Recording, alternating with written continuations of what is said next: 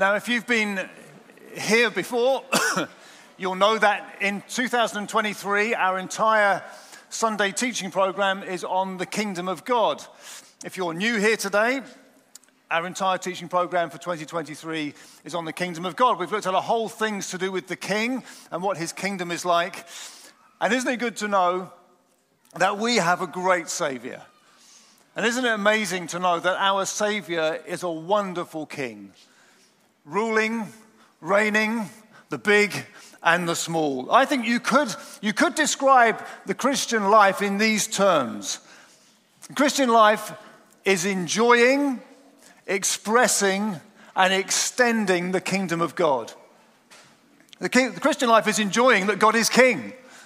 The Christian life is expressing what does it look like to live when God is king.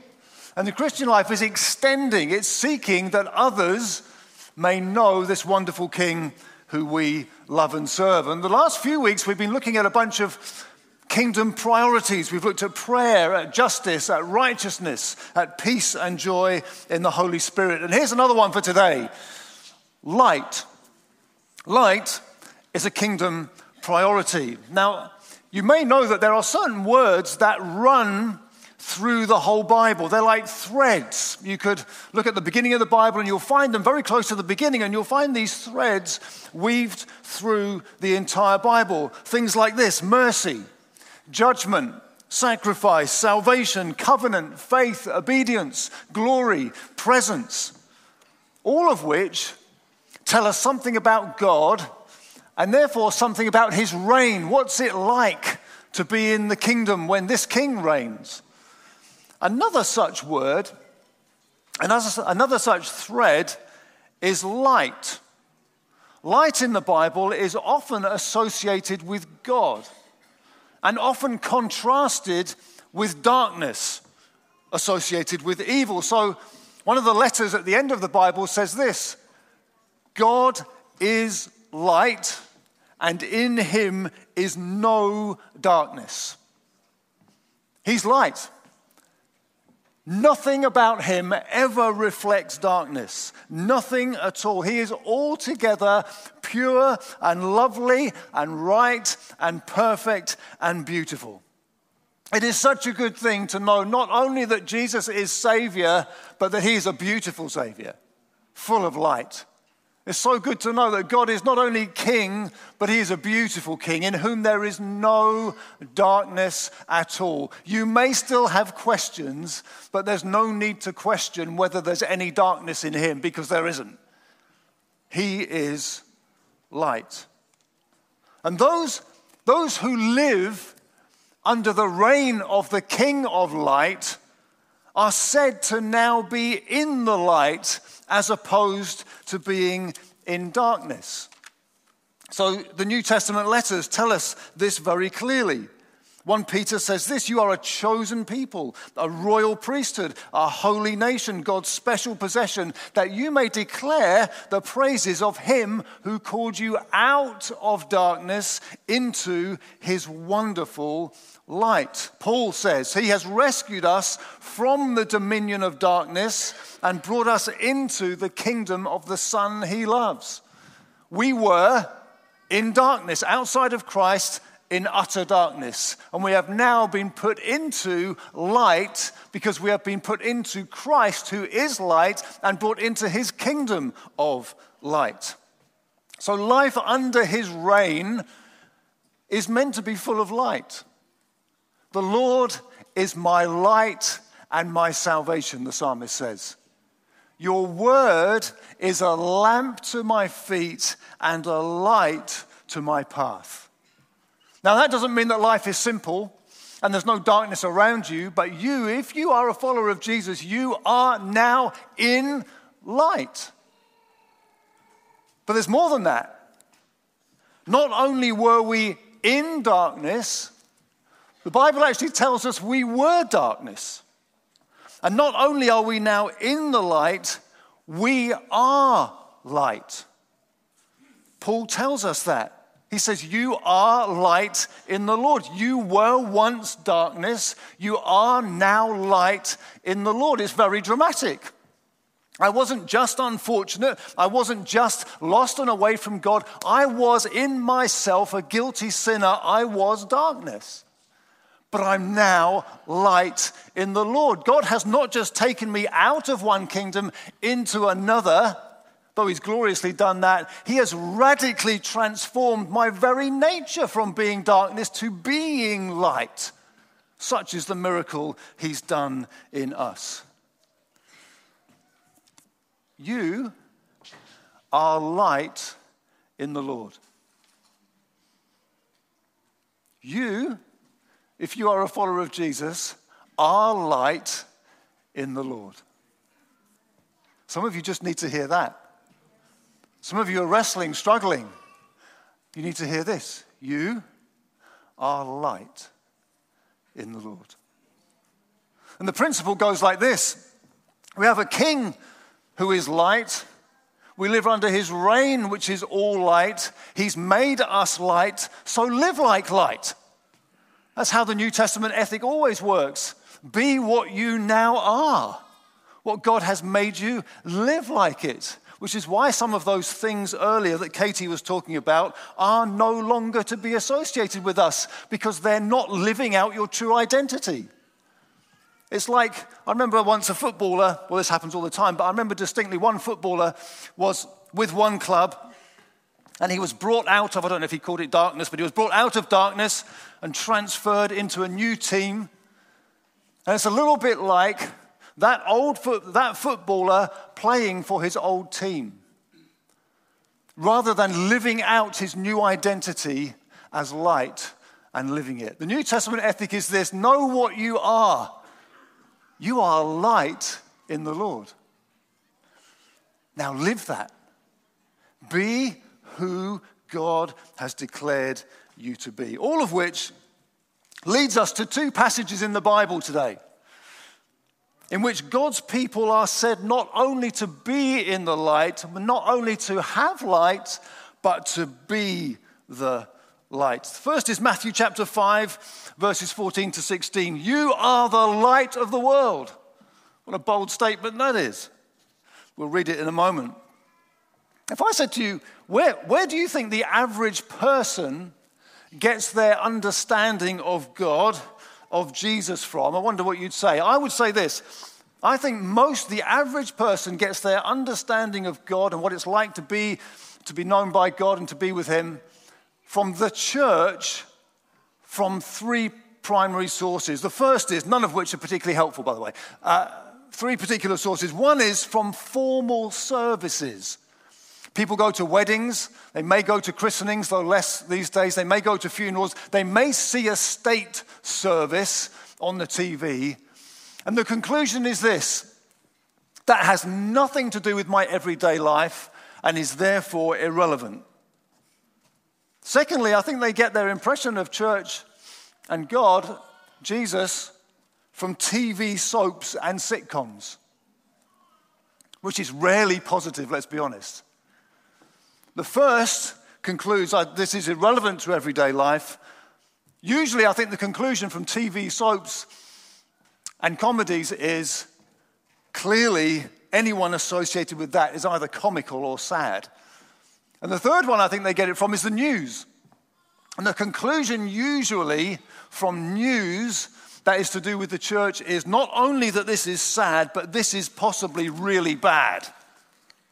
Anyone or anything to do with God, you better have nothing to do with them. What people are not usually thinking of when they think of the Christian faith of God of Jesus is light, beauty, goodness, purity, clarity. They might think the occasional Christian they might know is a particularly, I don't know, meritorious person.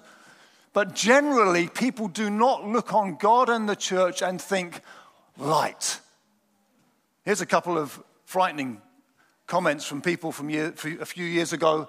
Bertrand Russell said the Christian religion, as organized in its churches, often organized religion it's called, has been and still is the principal enemy of moral progress in the world. Don't think that people are just neutral, there's a lot of negativity. Richard Dawkins, who's famous for his comments on the Christian faith, said this I think a case can be made that faith is one of the world's great evils, comparable to the smallpox virus, but harder to eradicate. That's pretty strong. But in British culture, there is a particularly significant strand of that kind of thinking. Here's the point it is an absolute tragedy that the most beautiful one is seen as irrelevant or even as evil. This is light that we're talking about. And so much and so many think little of him and his people. And yet, light is exactly what Jesus says his followers are, including you if you are one of his followers. Matthew chapter 5, verse 14. Let me read you a couple of verses. You are the light of the world. A town built on a hill cannot be hidden. Neither do people light a lamp and put it under a bowl. Instead, they put it on its stand, and it gives light to everyone in the house. In the same way, let your light shine before others, that they may see your good deeds and glorify your Father in heaven. It's a very familiar, well known image. The idea in, in, in verse 14 envisages a town built on a hill in a pre industrial, pre light pollution, pre electricity age, in the dark of night, anything on a hill would clearly be visible and be a marker point, a, a, guide to where you might perhaps be going. The, the image in verse 15 is from a small traditional house where one lamp would light the entire area when it's dark so that everybody can see. In both cases, light penetrates darkness. Light brings clarity where there's confusion. Light allows people to see things as they truly are rather than stumbling around. All of which Jesus is alluding to in his statement here. Now, you might know that in John's Gospel, Matthew, Mark, Luke, John, in John's Gospel, Jesus is recorded as eight times saying, I am. They're called the famous I am statements. I am the Good Shepherd. I am the gate for the sheep. I am the way, the truth, and the life. I am the resurrection and the life, and so on. One of them is this I am the light of the world, Jesus says. Very interestingly, it's the only one of his I am statements which are full of meaning. This is the only one recorded as being used for both himself and his followers. He says, I am the light of the world. He says to his followers, You are the light of the world, which is a pretty extraordinary statement to a group of unimpressive, flawed individuals who have very little to commend them except that Jesus has called them. To them, he says, You are the light of the world. And if you had been a Jew at that time and the Messiah had said, You are the, well, if he'd said, I am the light of the world, you'd have understood. If he'd said, You are the light of the world, you would have absolutely had your mind blown because of all the Old Testament stuff. And they are the light of the world not because they are better, not because they are more moral, not because they're cleverer. They are the light of the world, and we are the light of the world because we have the light of the world Himself in us. That's how He can call them that. He's just said to them, You are the salt of the earth. You might have heard that phrase too. Salt was largely a preservative in those days. In the day, again, of pre electricity, no freezers, you rub enough salt into meat and it will stay for quite a significant time. It was also used for cleansing, fertilizing, and flavoring. With both of these images, salt and light that we've just read about, Jesus is clearly saying, Your presence in the world is going to have a significant impact. Your presence in the world is going to help preserve the world from moral decay. And your presence in the world is going to mean light to that world. Let that light shine. Don't hide it away. Be present. Be in front of people. Don't hide your light away under a bowl. Who would do that? Madness. You've got one lamp in a small traditional house, you've lit it and put it under a bowl. I mean, it's a joke. It's meant to be a joke. Uh, I mean, what a ridiculous, stupid thing to do. No one's going to do that. Jesus is saying, Do not hide the light that is in you from him under a bowl. We're clearly expected by Jesus not to hide away from society. We are clearly not expected to isolate ourselves away as some perhaps have done. We are clearly not expected to be silent in the world. Salt has its effect in meat, light has its effect in darkness. Tim Keller talks about neither withdrawing from society nor trying to command society as followers of Jesus. He talks about a faithful presence within society. You are in the world, but not of it. But one has to be in the meat to be salt. One has to be in the darkness to have effect as light. There's a second passage I want us to look at, and then we'll apply them. Acts chapter 13. You are the light of the world, and here I have made you a light for the nations. Now, in this context, Paul and Barnabas, two of the early church leaders, are touring around the place, planting churches, talking about Jesus. And they're in a place called Pisidian Antioch, which is in modern day Turkey. And, they, and they've gone to the synagogue on the Sabbath, as is their habit. And as is the habit of those leading in the synagogue, oh, there's a couple of guests here today. Would you like to share anything? And so these couple of guests, Paul and Barnabas, get up and follow the invitation to speak by talking about the patriarchs in the Old Testament. And then talking about the kings in the Old Testament. And then talking about David. So they're right with him. Paul's got them. We're all agreed on this the patriarchs, the kings, David. Oh, we love David. What a king. And then he says, from this man's descendants, from David's descendants, God has brought to Israel the Savior, Jesus, as he promised. They were all with him. Now they want to stone him. He's just lost them all.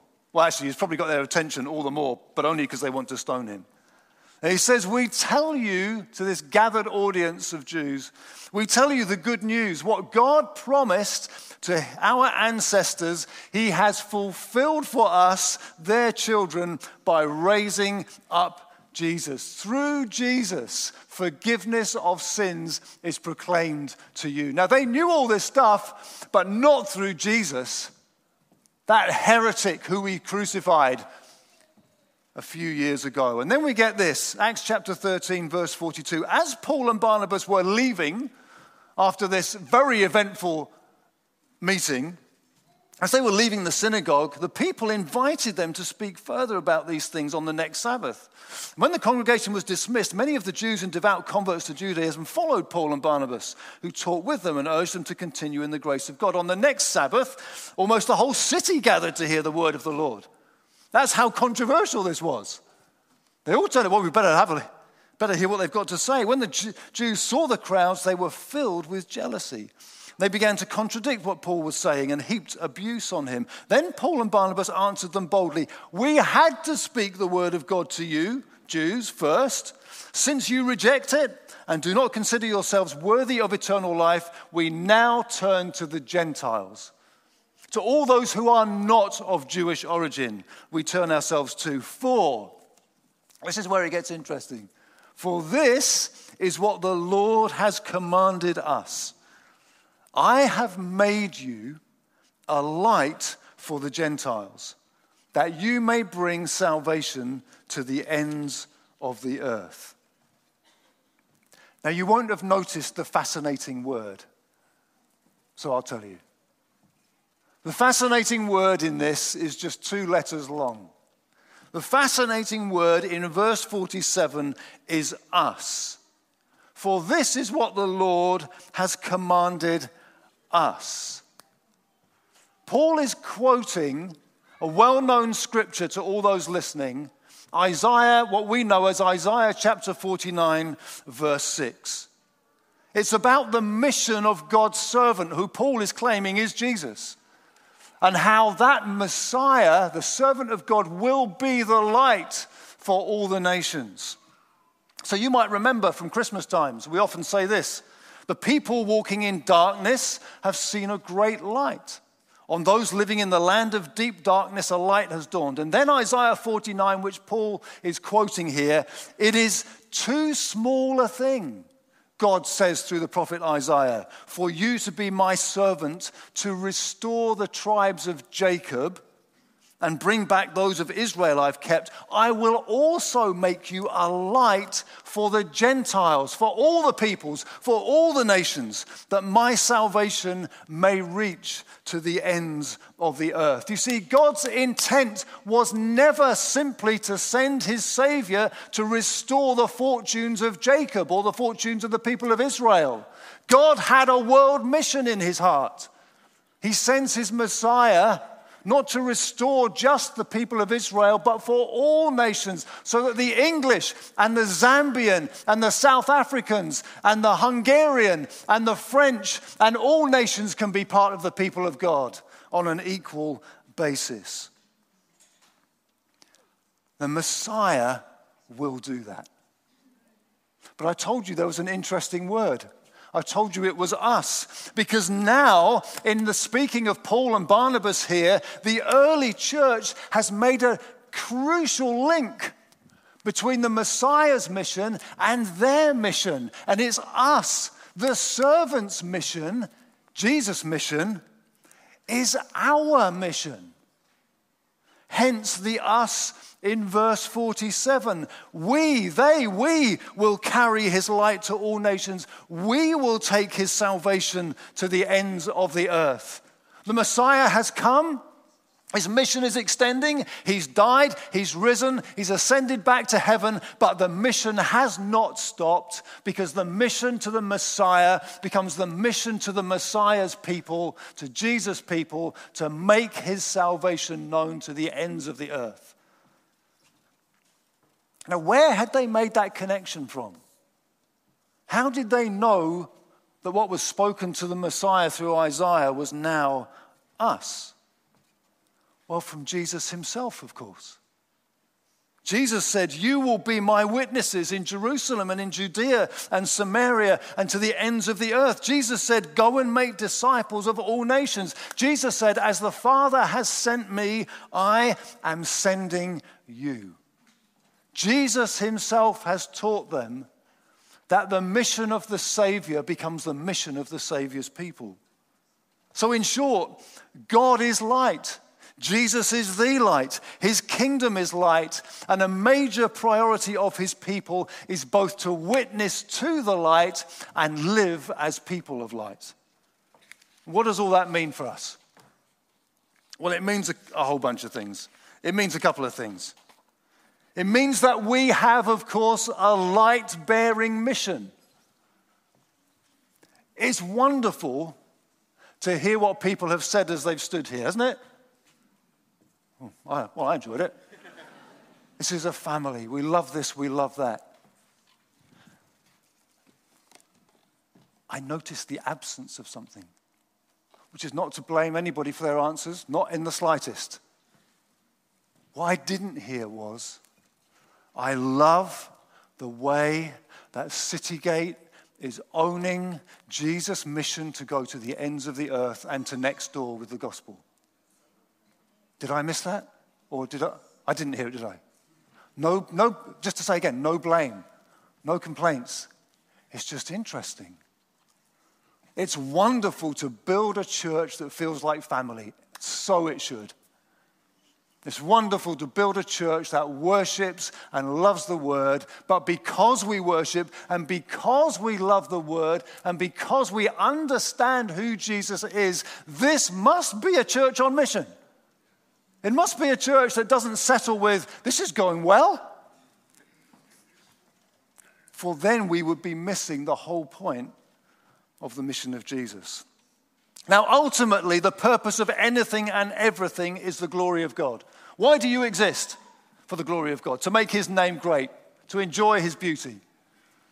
Why does this church exist? It exists for the be- glory of God, which is why we're seeking to see lives transformed every day across the bay. But God is glorified in significant part when we let our light shine as a town on a hill, when we let our lamp shine so it fills the whole dark house. The church is not to hide away, but bring the light.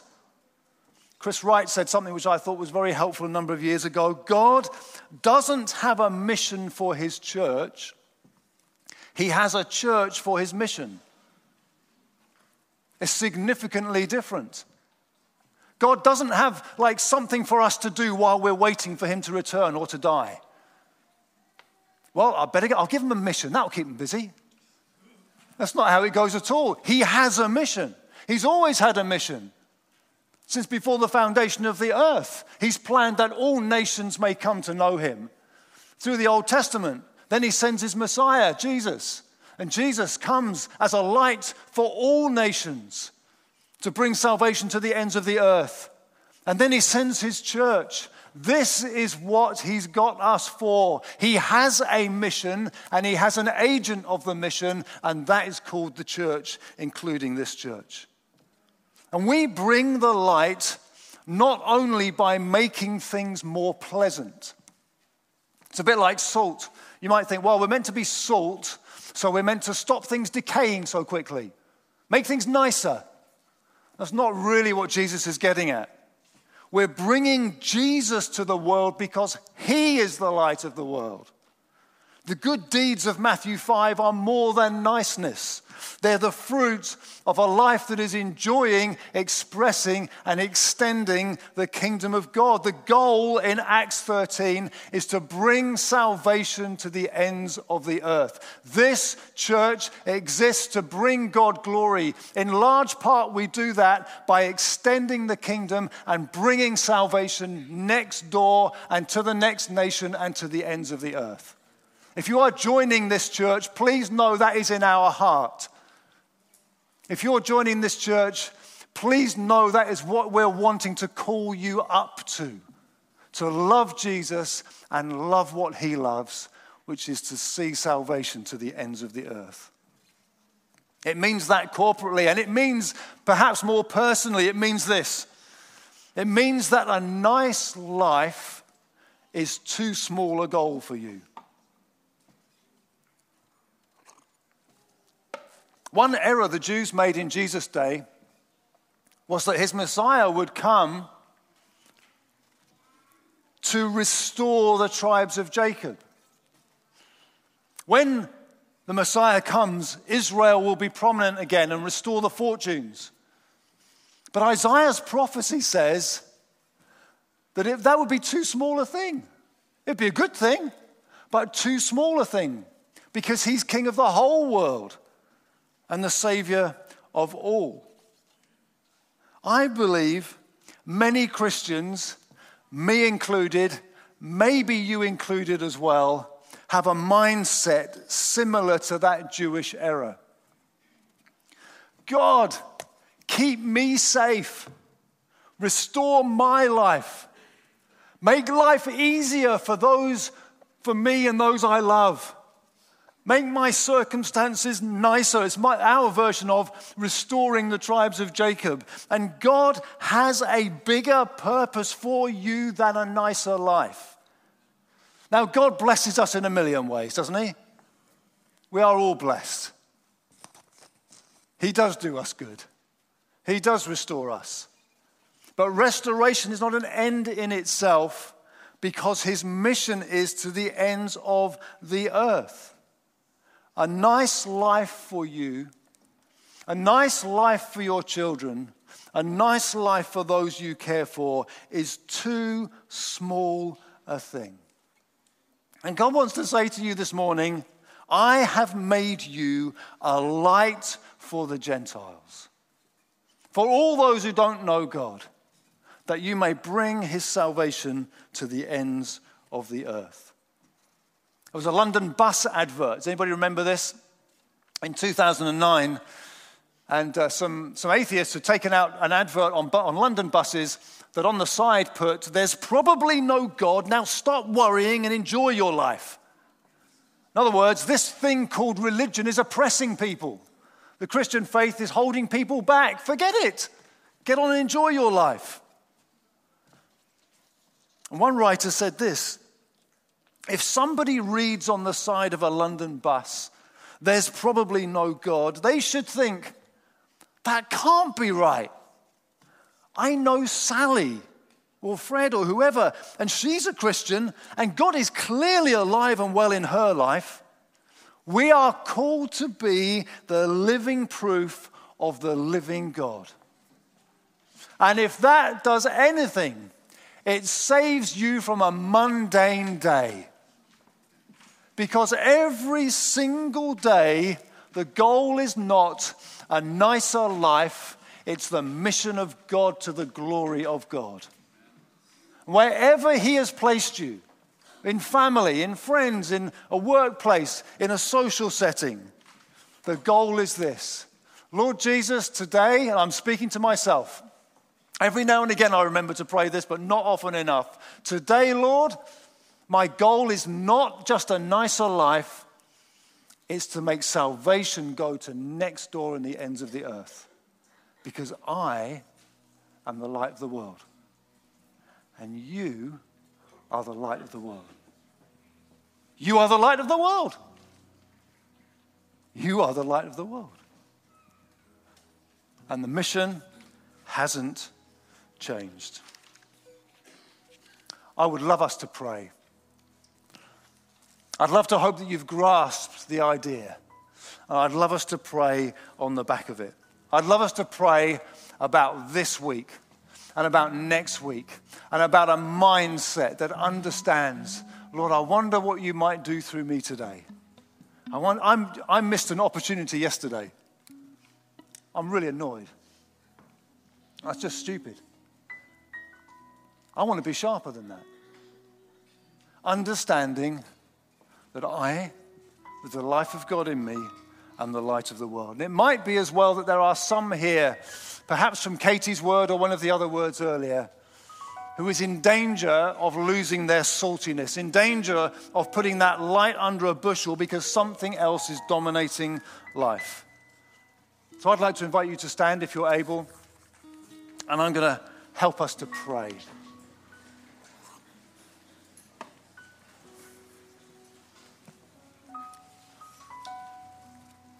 Here's how we're going to pray. You're going to pray for you. You're going to pray for you. You're going to pray that this week, whatever's going on, that this week, the Holy Spirit, the life of God in you, will empower you to own the statement, I am the light of the world. Can you dare to believe that? You are the light of the world. So why don't we just all around the room just start praying? Start saying, Lord, this week, my thinking is changing. I am the light of the world. Come on, let's start praying. Trust it. The Holy Spirit will come and empower and arrange. Lord, we ask you this week, change my thinking. Change my attitude. Help me to see others in a different light. Help me not to go on just seeking a nicer life. That's too small a thing, but that I should be called to be part of the light of the world, that salvation may go to the ends of the earth. I pray it in the Holy Spirit. Pray it in Jesus' name. Pray it for those of you who are on holiday this week. Pray for those of you who are at work this week. Pray for those of you who have got a great week coming up. Pray for those of you who've got a very challenging week coming up. You are the light of the world. It's too small a thing to be anything else.